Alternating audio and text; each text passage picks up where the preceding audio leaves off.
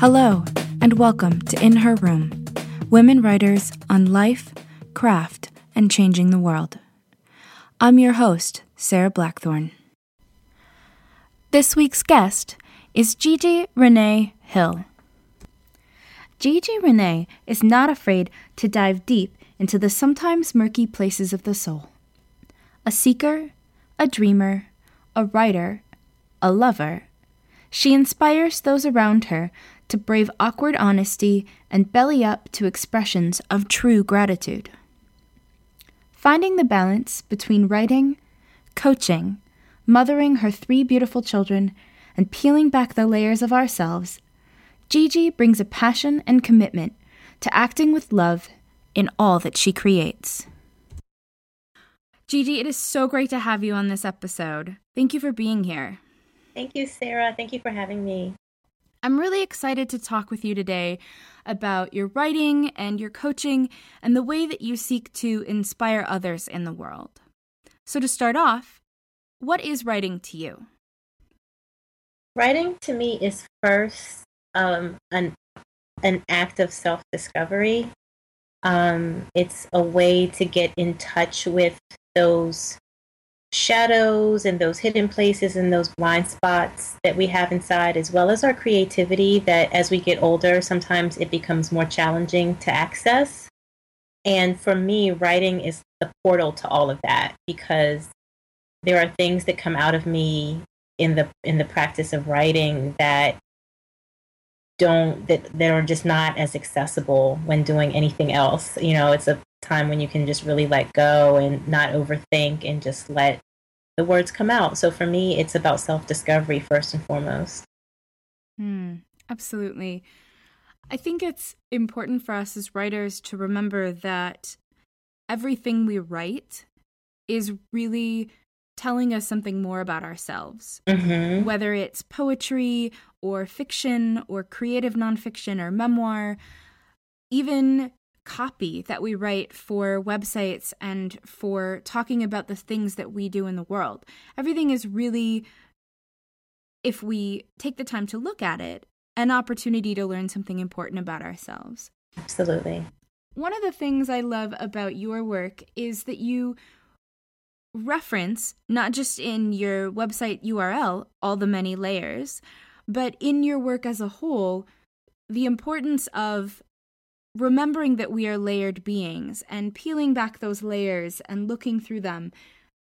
I'm wondering if you could tell us a little bit more about how you came to use that metaphor in your writing and in your work, and also what it means for those who interact with you. Mm, that's a great question. Um, it really was, it just speaks to the testament that, you know, everything is a journey. There's not like one destination you get to.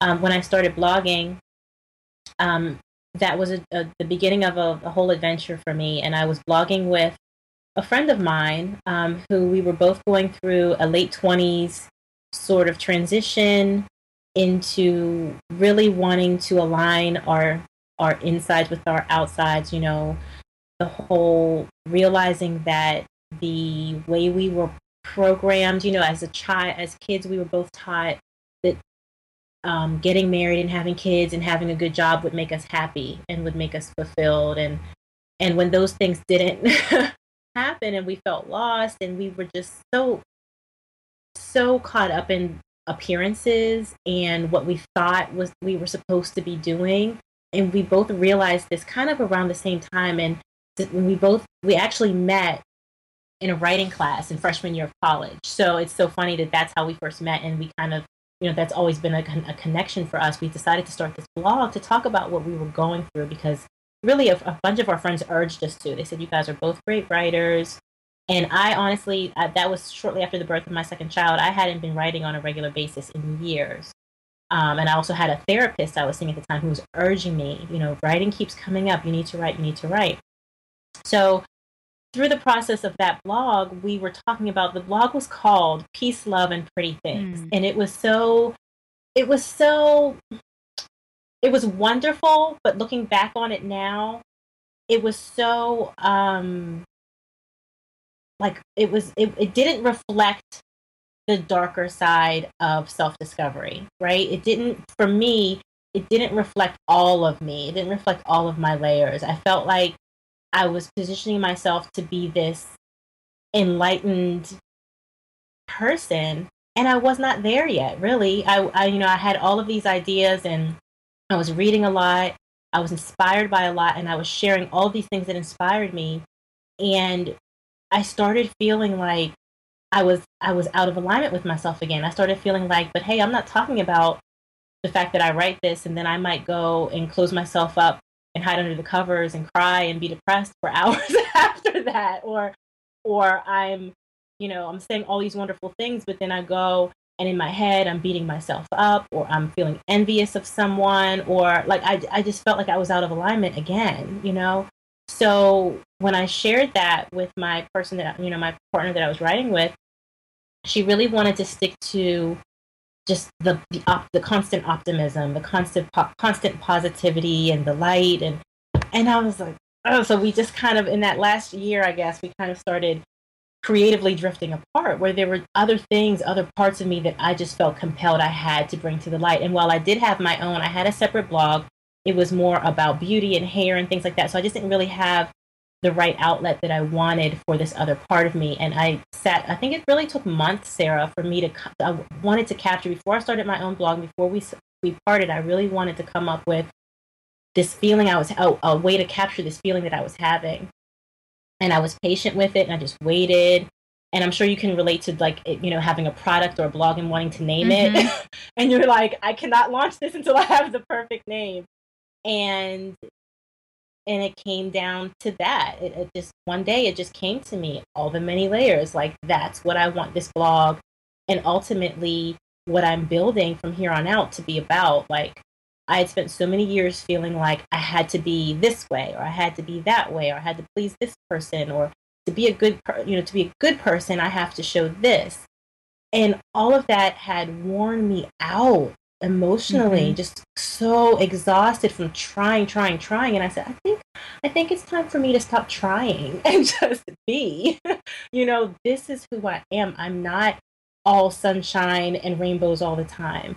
And I'm certainly not all doomsday all the time. I am every shade in between mm-hmm. there. Like I hit every, like most women will tell you, I hit every single, you know, layer in between. And, and each one of those parts of me has a voice and wants to be expressed is like dying to be expressed. So to deny any of that is just no longer even something that I'll consider, you know? So I was very thankful to have that release of finally having that name come to me and, and understanding, okay, this is exactly what I want this platform to be about. That was a really long answer. That's a fantastic answer, though, because I think so many women can relate to that. Not just the feeling of, I thought this was supposed to be what makes me happy and it's really not to the place of how do I access and allow myself to access all the parts of me? How do I find the the bravery really to step into and look at with compassion even the darkest parts of ourselves? I think that's yeah. so critical um, one thing that I know I sometimes struggle with, like you said, you know, crawling under the covers and crying for hours. For me, it's really that that struggle with self-compassion. I'm so good at saying to my writing clients and my editing clients, "Oh no, no. This is great. This is great work and and yes, it's hard and it sucks, but you're doing it." And when it comes to my own work, saying, it's hard and it sucks and you're terrible at it, Sarah. Right. right. so mm-hmm. I think finding that that place to really expand all of the ways that we look at ourselves and and hold that space for ourselves and for one another. You offer um, writing courses. You have two books. Correct. Yes, I have two print books. Mm-hmm. Yes. And you also, one of the things I love about your work is you've really taken other social media platforms by storm, but the one that I first encountered you on was actually Instagram.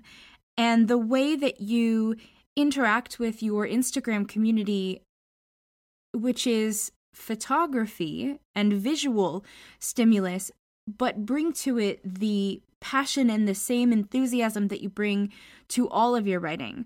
I'm curious how you find interacting with both the visual and the written part of that community in particular affects the rest of the work that you do?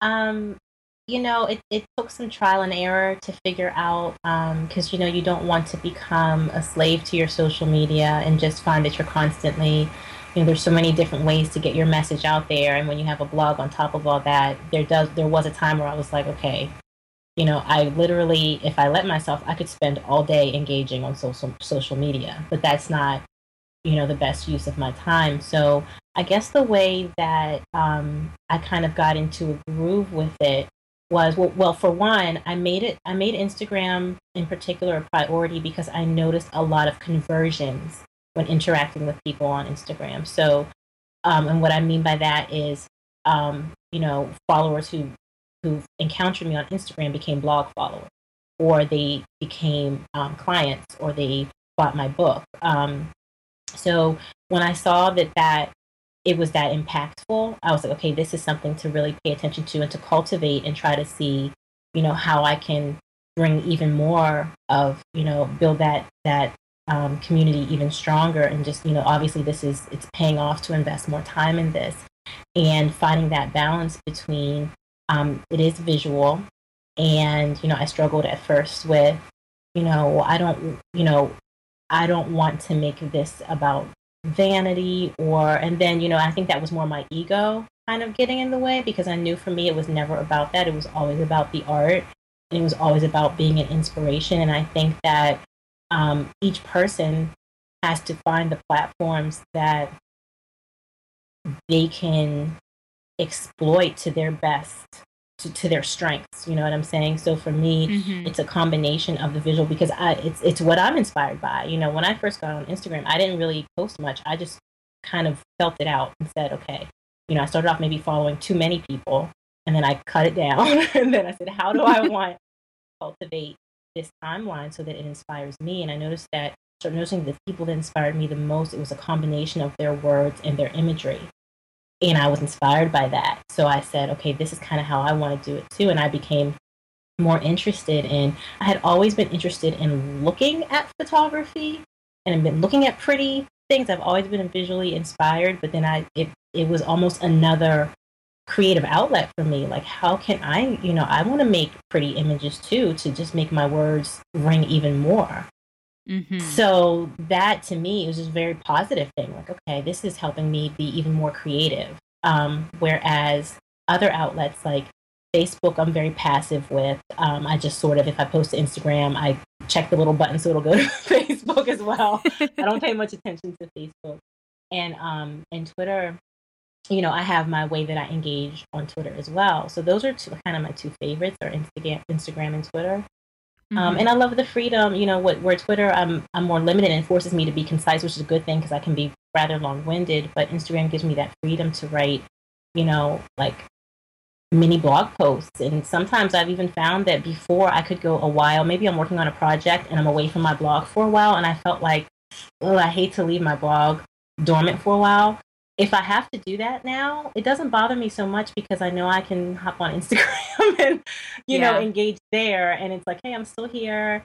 I'm still, you know what I mean? So, absolutely. So, in that way, um, it really is, I, I call it my micro blog. It's like my mini blog, my Instagram. I think that's a, I think that's a really great way of of using that tool. Uh, yeah. For me, you know, I'm also a person who's incredibly visually inspired, but I never thought of myself as a particularly skilled photographer. And I know that if I went back into my Instagram archives from the early days, I'm sure that there are thousands of really terrible pictures. Oh, mine too. um, I just know that about myself. But uh-huh. I think, you know, when I think about it now, I think about it really as that way of, for me, it's it, it's also a microblog, but it's also the looking at or seeing something and that sort of quick and dirty this is what inspires me and this is what it says to me. Yeah. And I think that's a lot of how I use Instagram as that you know, it's a it's a way to sort of connect to a different community about longer pieces that I'm sharing, but at mm. the same time in this moment, yes. This is what I'm thinking and feeling. Mm-hmm. Yes. Mm-hmm. Absolutely. Yeah. Yep. Yeah. I'm curious about the best advice you've ever received. You know, the best advice I've ever received, and I wouldn't be surprised if a lot of your the people you interview have very simple. A lot of times, the best advice is the most simple advice, right? And for me, it's just to be yourself. But even even when you're told that from, you know, three or four years old, I personally probably was told that my whole life. I didn't really get it until I was like 30. you know, like what that really. yes, I know. Having just turned 30, I know. and I, I have an older sister who's 12 years older than me, and I, she always told me, she, well, she's in, she's in her later 40s now. And she would always say, when I was in my 20s, she would say, Jean, she calls me Jeannie. Jeannie, when you get to your 30s, you won't care what people think so much, and you'll just be more comfortable in your skin and more comfortable to just be yourself. And I remember her saying that, and me thinking, okay, I hope so, because I don't see that ever happening. Because the pressure yes. was just so just loud, and the pressure to just fit in and to not be you know, to, just to, to, care what people think was so strong for me in my 20s. I just didn't think, I didn't really see myself ever coming out of that. So now, be yourself is the best advice that I could give to anyone, including myself. It's the, the strongest affirmation, um, even when I have to go into um, an environment that, you know, when you do this type of work, when you, when you do creative work, you're always put in situations where you know you're vulnerable and you have to go around people and present um, you know work that is very precious to you that that's very you know basically your your insides out um, on display. And i have to remind myself be yourself. Like don't you know try to you know i went to this is a good example. I went to an event yesterday at a very artsy um, sort of like an antique shop in dc and everyone looked like an artist and everyone was very deep and and was dressed like thrift shop chic and just gorgeous and artsy and and the old me would have felt very intimidated. Like i had on a black turtleneck and some jeans and i think i had like marker and crayon marks on my jeans because i had just dropped my kids off. So, yeah like i was just me. I, this is me. I'm a mom. I'm a, you know, this is this is what I do. You know, I dress comfortably, and I, you know, with especially when I have my kids with me. And I went in there and I said, you know what? I'm not going to feel intimidated by anyone. A lot of these people have been in, indulged in their art for years. Like I'm someone who just came out of corporate America a year and a half ago. You know, I was not an artist. Like I, I wasn't. I was like completely absorbed in a whole nother way of life for 12 years. So all of this is art scene and all these you know all these people know each other. It's all new to me. And i just had a little pep talk with myself before i went in and i just said you know what? You be yourself. And there's a quote on my about page on my blog um, a maya angelou quote that says um, a woman in tune with her spirit i'm probably going to misquote it a woman in tune with her spirit um, flows, goes where she will, go, goes where she will without pretense, and arrives prepared to be herself. Something like that. And yeah. that is something that for me comforts me. Like I am just going to go, and I'm not going to have any expectations or pretense, or I'm not going to compare myself to anyone. I'm just going to be myself, and that has just made me um, a much more relaxed person. I used to have a lot of anxiety, and you know, always felt like, oh, I should have wore this oh, I should have said this. Oh, I should, you know what I mean? Like just second guessing myself for my whole life. And I found a lot of peace. And finally, at 37, just being able to go wherever and just be myself, you know? That's profound. And I say that because when we think about being ourselves, I think for me, the thing I've always struggled with is well, who the hell am I? How can I be myself if I don't know who the hell I am? And so, right. But reminding myself that every day is a new unfolding mm-hmm. and that today I might be really comfortable in jeans and a black t shirt, and tomorrow I might decide to wear the frilliest right. frock on the planet uh-huh. um, and being okay with that.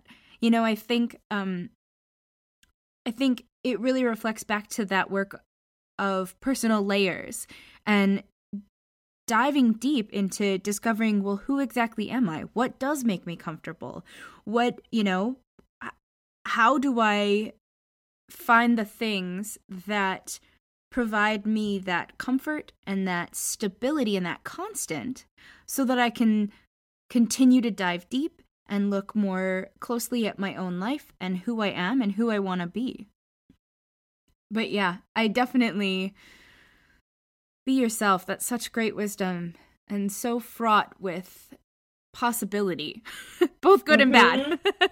mm-hmm. Mm-hmm. A lot of us have to be everything but ourselves first before we'll give being ourselves a try. Yeah. Definitely. I'm curious. You mentioned that you recently, a year and a half ago, came out of corporate mm-hmm. America, and I'm I I'm not surprised if there are many listeners who are either in the corporate wheel or, you know, working in corporate America or corporate anywhere right now, but are writing at night, writing on the weekends, writing when they can.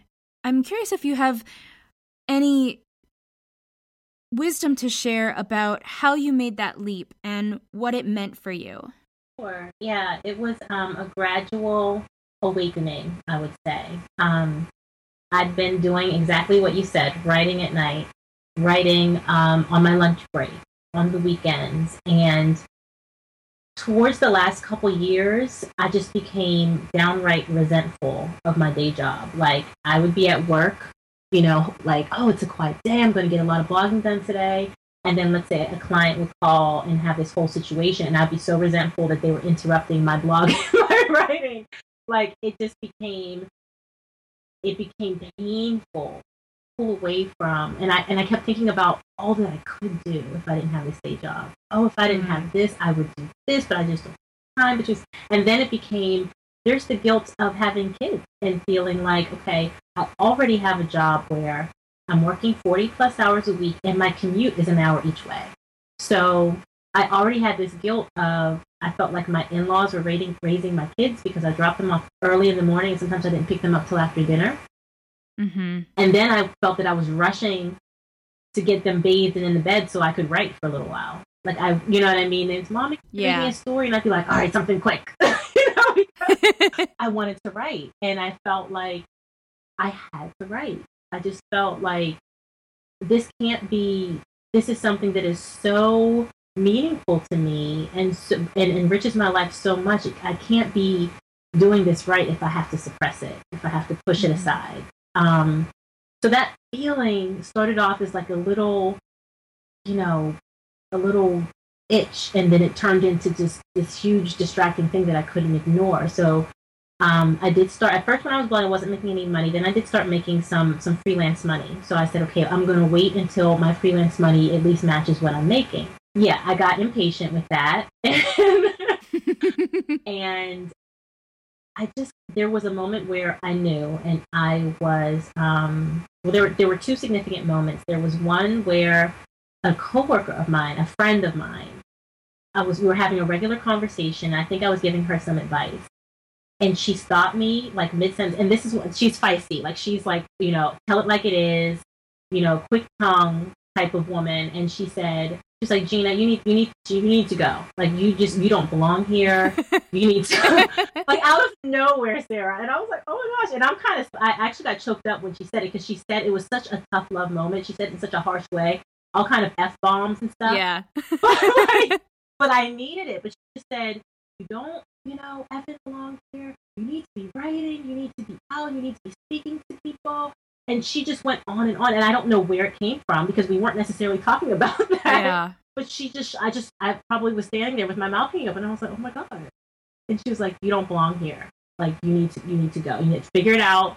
You need to go.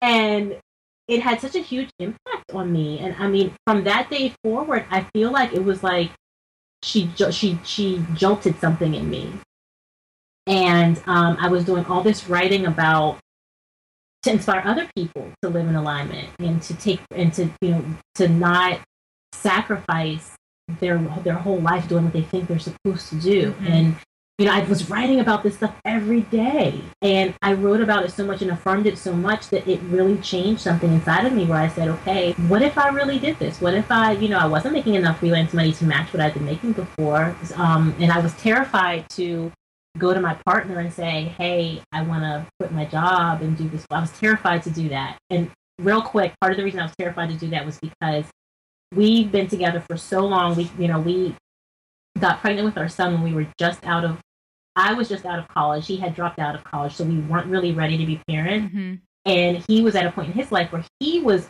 like complete like serial entrepreneur. He had like three, four businesses. All of them were un, you know, just in the red because he was young. He had the ideas, but not the business savvy at the time. And so when we got together and decided to make things work to raise our son, I was like, no, you need to get a job. Like all this entrepreneur stuff, we don't have time for that. Mm-hmm. We need to have stability for our, for our child and I was just against it. And it was a, a, huge area of tension for us for about two years. So I think I harbored that. I, I, I, I, I know he probably harbored it a little bit. So for me to now, 10 years later, I'm like, well, I want to turn. I want to try that for a little while. And it's just such a different tune for me to sing when you're you know back then i was very much like you get a job you get good benefits and you stay there right that's how i was raised and you know over time i you know i was singing a different song so anyway the second moment that came was you know i had to talk with him and he was supportive which was you know a whole other topic when you talk about like support in your relationships and like so how so many women don't want to ask for what they want right. you know we just assume that we're going to be told no or that we're not you know we feel guilty for asking people to make sacrifices for us, etc. I had all of that going on, and he just squashed it and has completely shown up and been 100% supportive. Um, and I, did, I was going to wait until this was 2013. I was going to wait out the end of the year so I can get my bonus. And it was um, probably March or April. I was in a client meeting, and I don't know if I was just having a very emotional, hormonal day, but I looked around and I just, I don't know what was being said, Sarah. I just looked around and I was like, oh my God, like, I can't, I don't think I can stand it another minute. And I went to the bathroom and I cried. Like, I'm such an emotional girl. So Me too.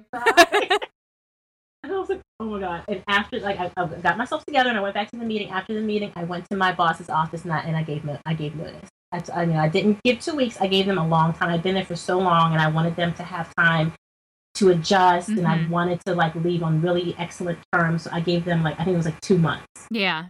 Um and I was out by July of that year. I, I didn't I didn't make it to the end of the year.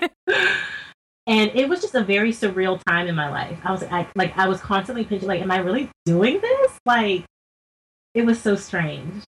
But in, in the best way, you know? And I know that and you said, you know, in terms of advice, it's if you, it's not something that will go away. If you feel that pull, like I'm, I don't think that there's anything wrong with the nine to five.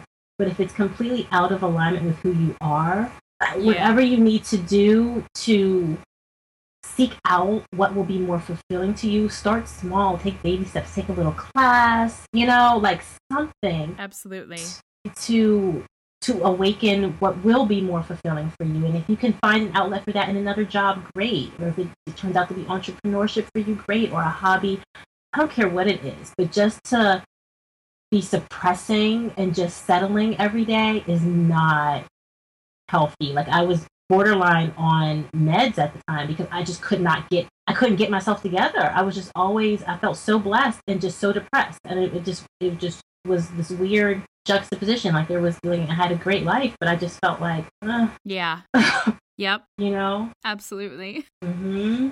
Yep, because I, you know, because I wasn't, I didn't have one of the lines in my book that I quote a lot is being a creative person without an outlet is a dangerous way to live. Yes. Like it really is. It's just it's dangerous. I that is an incredible quote. I I absolutely agree. Mm Mhm. Mm Mhm. It is downright dangerous. Like you will think you're crazy. and really all it is is that you need a creative outlet.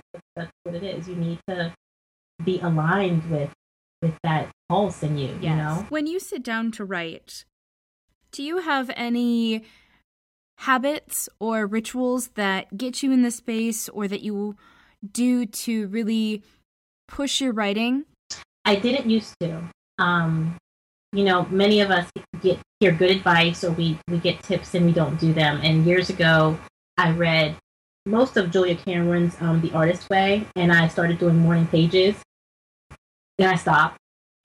you know, I didn't get back into it for a long time. And even though I read that writing every day, journaling, just freestyle writing will help you access sort of like what I call like the current more easily. I still didn't do it. I still wanted to sit down and just write brilliant, epic blog posts or essays first time through, you know, like not have to warm up or anything. I just wanted it just to pour out of me. And I felt a lot of resistance at times trying to do that. So what I've gotten back into within the past probably like six months to to a year is freestyle writing every day. Just setting the timer every day, whether I'm, you know, looking forward to a whole day of writing or if I'm going to be out and about all day doing other things, client meetings, whatever it is, I get that five minutes of freestyle writing in. And for me, that keeps me lubed yeah. up. You know, it keeps, you know, it, it's just like anything else. Like if you exercise, if you do yoga, if you miss even just a few days, you can feel the difference um, in how easily you get back into your postures. And so I'm not saying that, you know, I never miss a day because I do, unfortunately, but I, I can tell the difference yeah. when I do. And I think the important thing to remember is uh, I am reminded of one of the essays in Writing Down the Bones by Natalie Goldberg. I love that. Yeah. She talks about uh, composting. Mm-hmm. And what I pulled from that essay years ago, the first time I read it, and every time I've read that book since, is that some writing just gets to be crap. Mm-hmm. And I I've written a lot about the brain dump and just getting out all the clutter and putting it all out on the page. And I think for me, that's a lot of what my daily writing practice is. Yeah.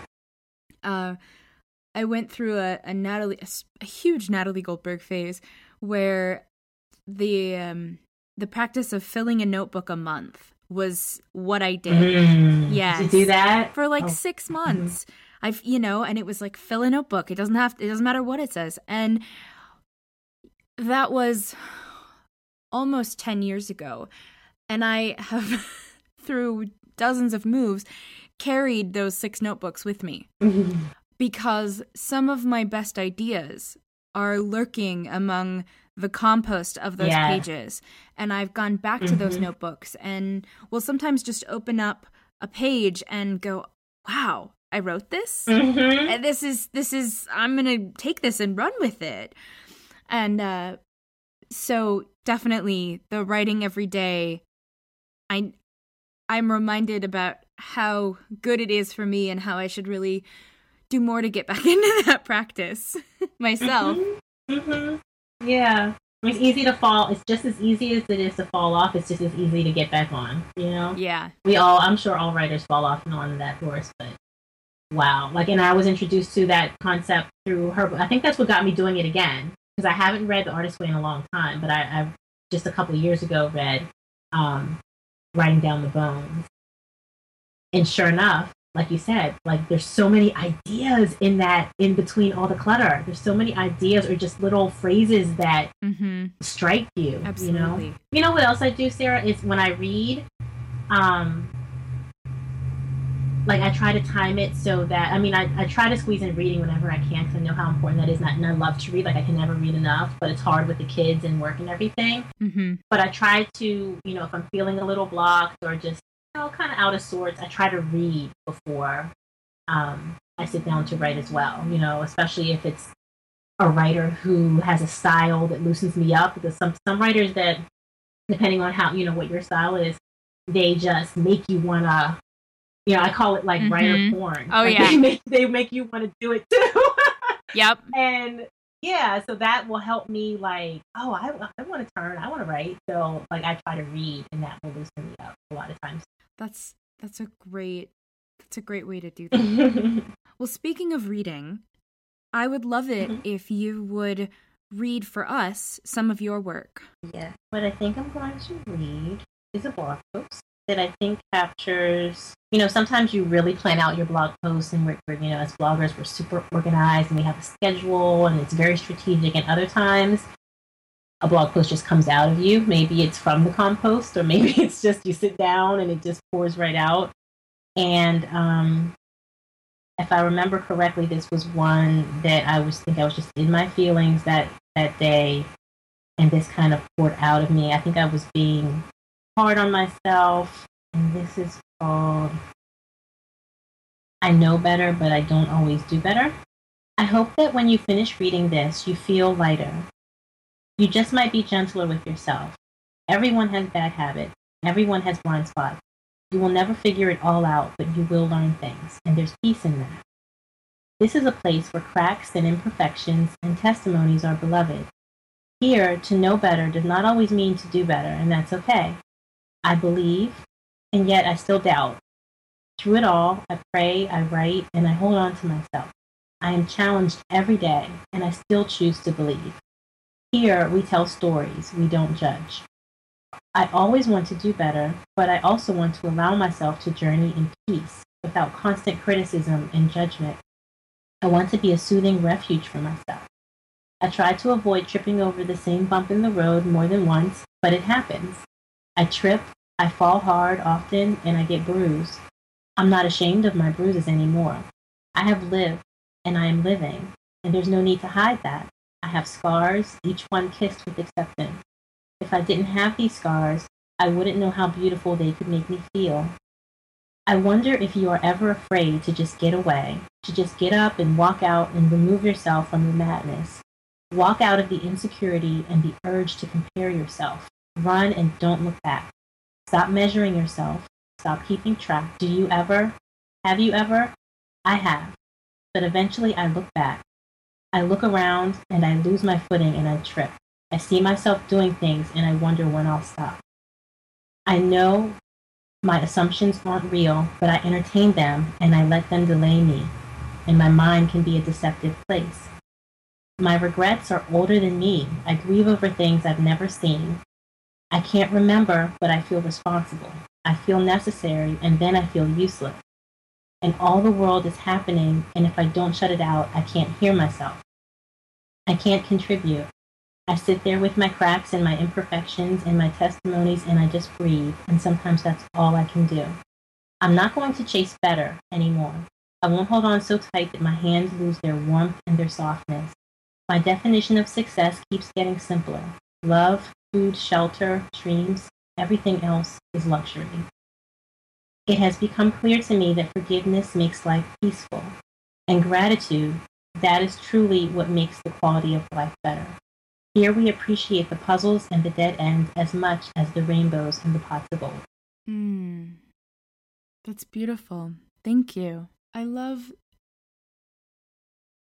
that as soon as you read the title, I instantly felt both a connection mm-hmm. and also that sort of, uh, I guess it's like a a heart contraction mm-hmm. of recognition like oh oh that's me yeah.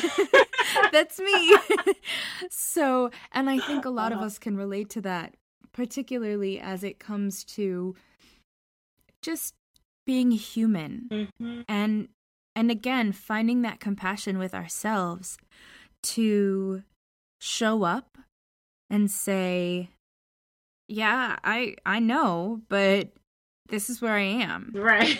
and I got to be okay with that. Yep. Just as much as I know, I also have to know that I'm right here. And I maybe want to be 10 rocks over on the other side of the pond, but right now I'm here.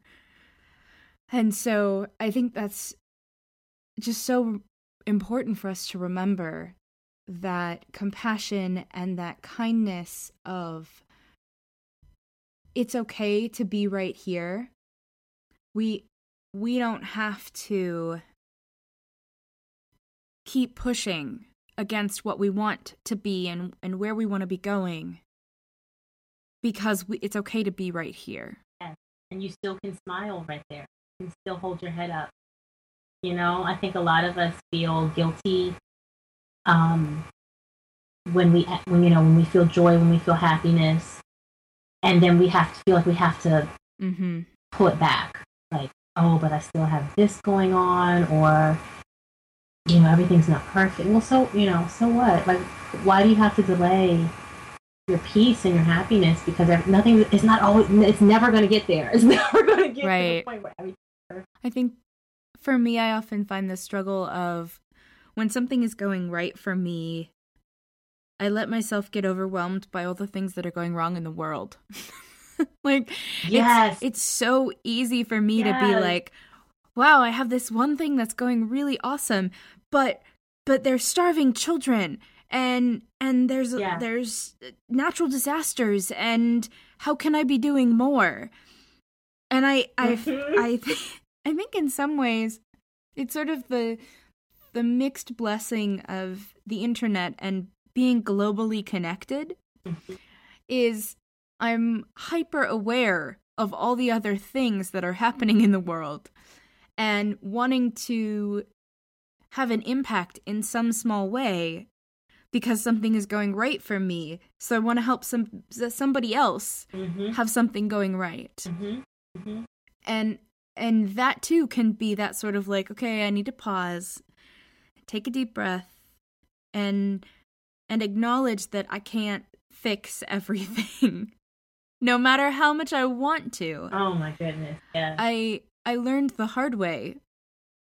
I would say through several trials errors and uh, things going up in flames that the best way to have an impact on the world is by showing up and doing my work and trusting that the impact I have and the change that I make doing this work will in some way have a positive ripple effect. Right. I think that's the that's the way that I get out of that space of all the things that are going wrong in the world, how can I help them? Is remembering when I'm aligned, when I am doing authentic work, I am making a difference. I completely agree. And that's how that's how I comfort myself as well. Yeah, that was that was what came up for me as I was listening.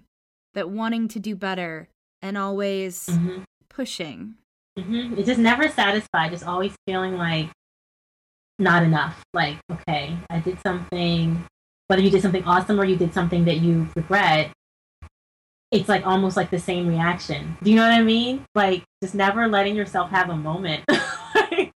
you know? Yes. like, if you did something that was turned out to be a mistake, you're, you're beating yourself up. If you are happy or something good is happening for you, just like you said, then you're thinking, oh, but I can't celebrate too much because there's yep. so much still wrong in the world and you know it's just it's tough and I, and I don't know how you're you know my partner you know men all, all, all men are different i'm not going to generalize but i have the type of guy who's like why do you watch things that make you cry? Why do you feel responsible for things that have nothing to do with you? You know he's always mm-hmm. like just looking at me for cure like he gets he's been we've been together forever so he knows but he still questions like i don't get it. Like, and I'm like, well, there's so many answers to that, but in some ways you have to um I have to feel it. I have to feel Yeah. I guess it's just that that empath thing. Like I have to let myself feel it, you know? It it, it can be inspiring at times. It can really trigger some beautiful work to come out of you. Mm-hmm. Um, it can give you ideas of how you can use creativity to, like you said, you know, create some type of ripple effect that makes you feel like you're doing something. It can't shut out mm-hmm. the things that are tough and that are difficult about, you know, this, the human nature and the world we live in. I can't shut those things out. Like I'm just I'm just um, drawn almost to complicated, ambiguous feelings. yeah, like I'm a, you know, I'm a Scorpio. I'm an introvert. I'm an empath. Like all these things. It's just like I'm just wired that way. Yeah, definitely. Where do you go when you are seeking inspiration? Ooh, that's a good question. Oh, like so online or in anywhere? In, anywhere. Okay, so I mean, my favorite place to go for inspiration in like real life, like physically, is to go to thrift stores and bookstores. And I especially love old books, like, or maybe I guess they don't have to be old, but just like independent bookstores that have a lot of character and maybe have some thrift stuff thrown in with the books, or just like a straight thrift store. Those are two of my favorite places to go. I love to go anywhere where I can sit and watch people.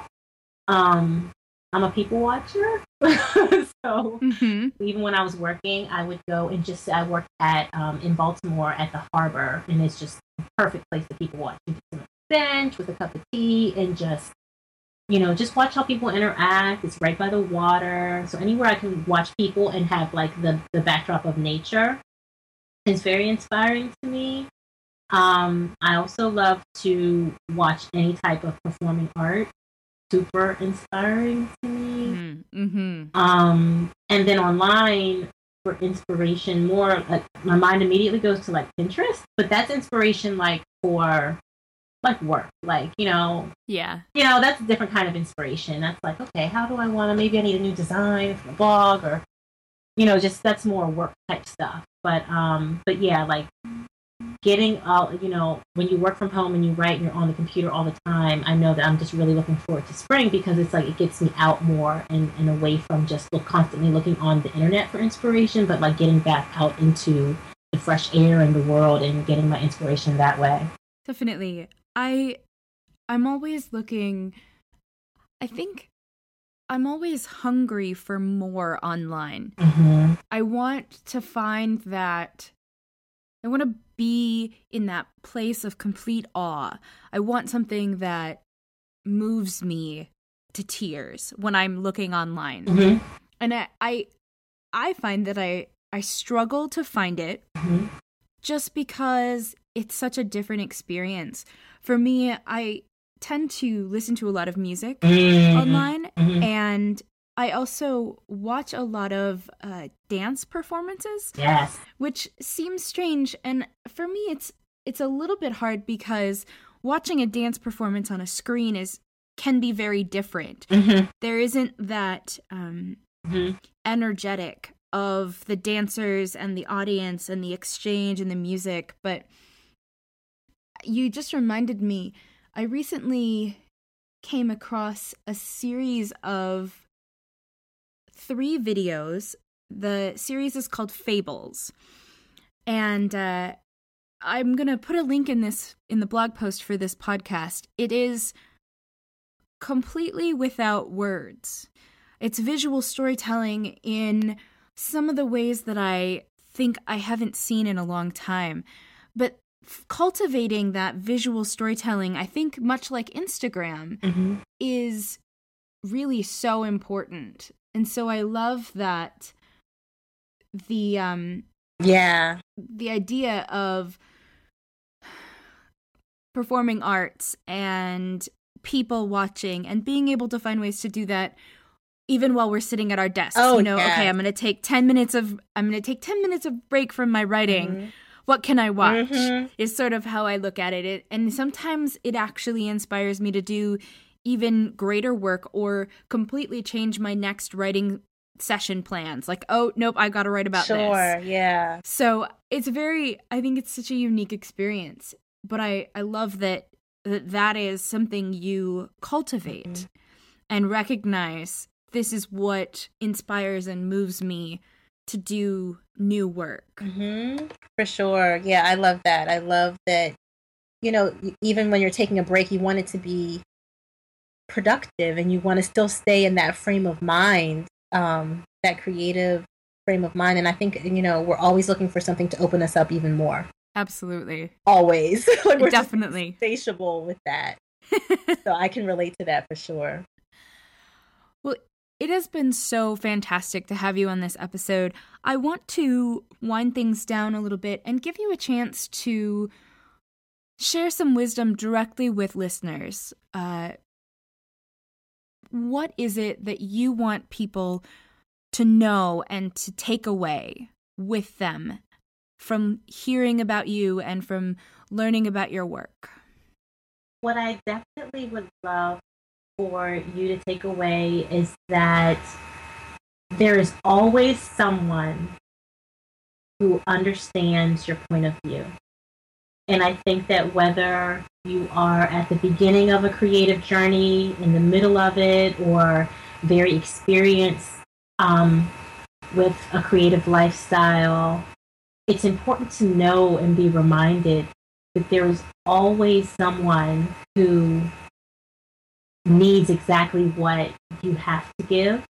Um, there are times when there are highs and lows with this. You know, it's not a constant. Oh, I'm going to follow my my passion, and I'm going to, you know, live this creative life, and I'm free now, and it's wonderful. Yes, but there are times where you feel very alone, or you, you know, you um, you know you have so much inside of you that you're trying to get out and for some reason you feel like you can't get it out and that's the, such, such a frustrating feeling. There's a difference you want to make and you can't figure out sometimes how to package it and how to get it in front of the people who you feel it would it would resonate. So i think the a core message that has really been something i've had to remind myself is there's always someone who um, really needs the message that you have. And even if that, me- even if your message, Sarah said something earlier about sometimes we don't know who, you know, we're not always the same person from day to day.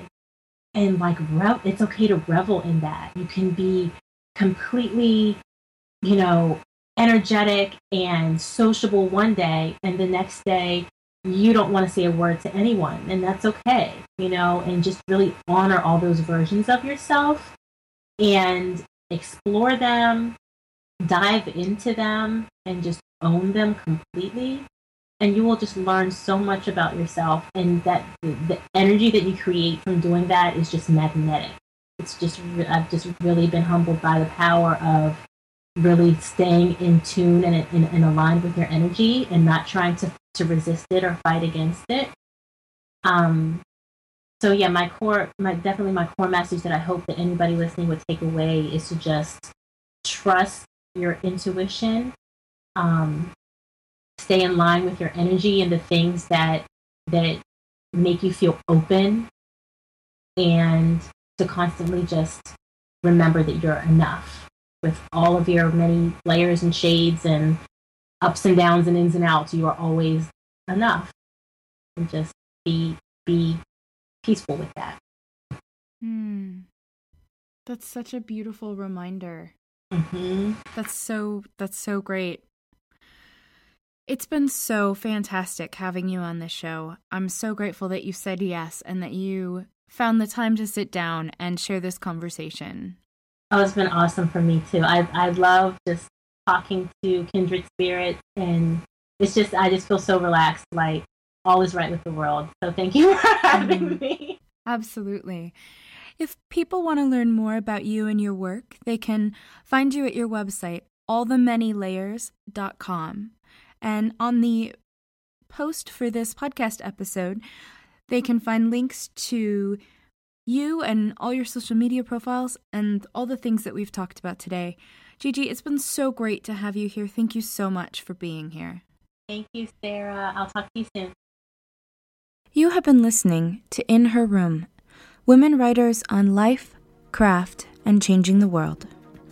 For more information about this and all of our episodes, please visit in-her-room.com. I'm Sarah Blackthorne. Thank you for listening.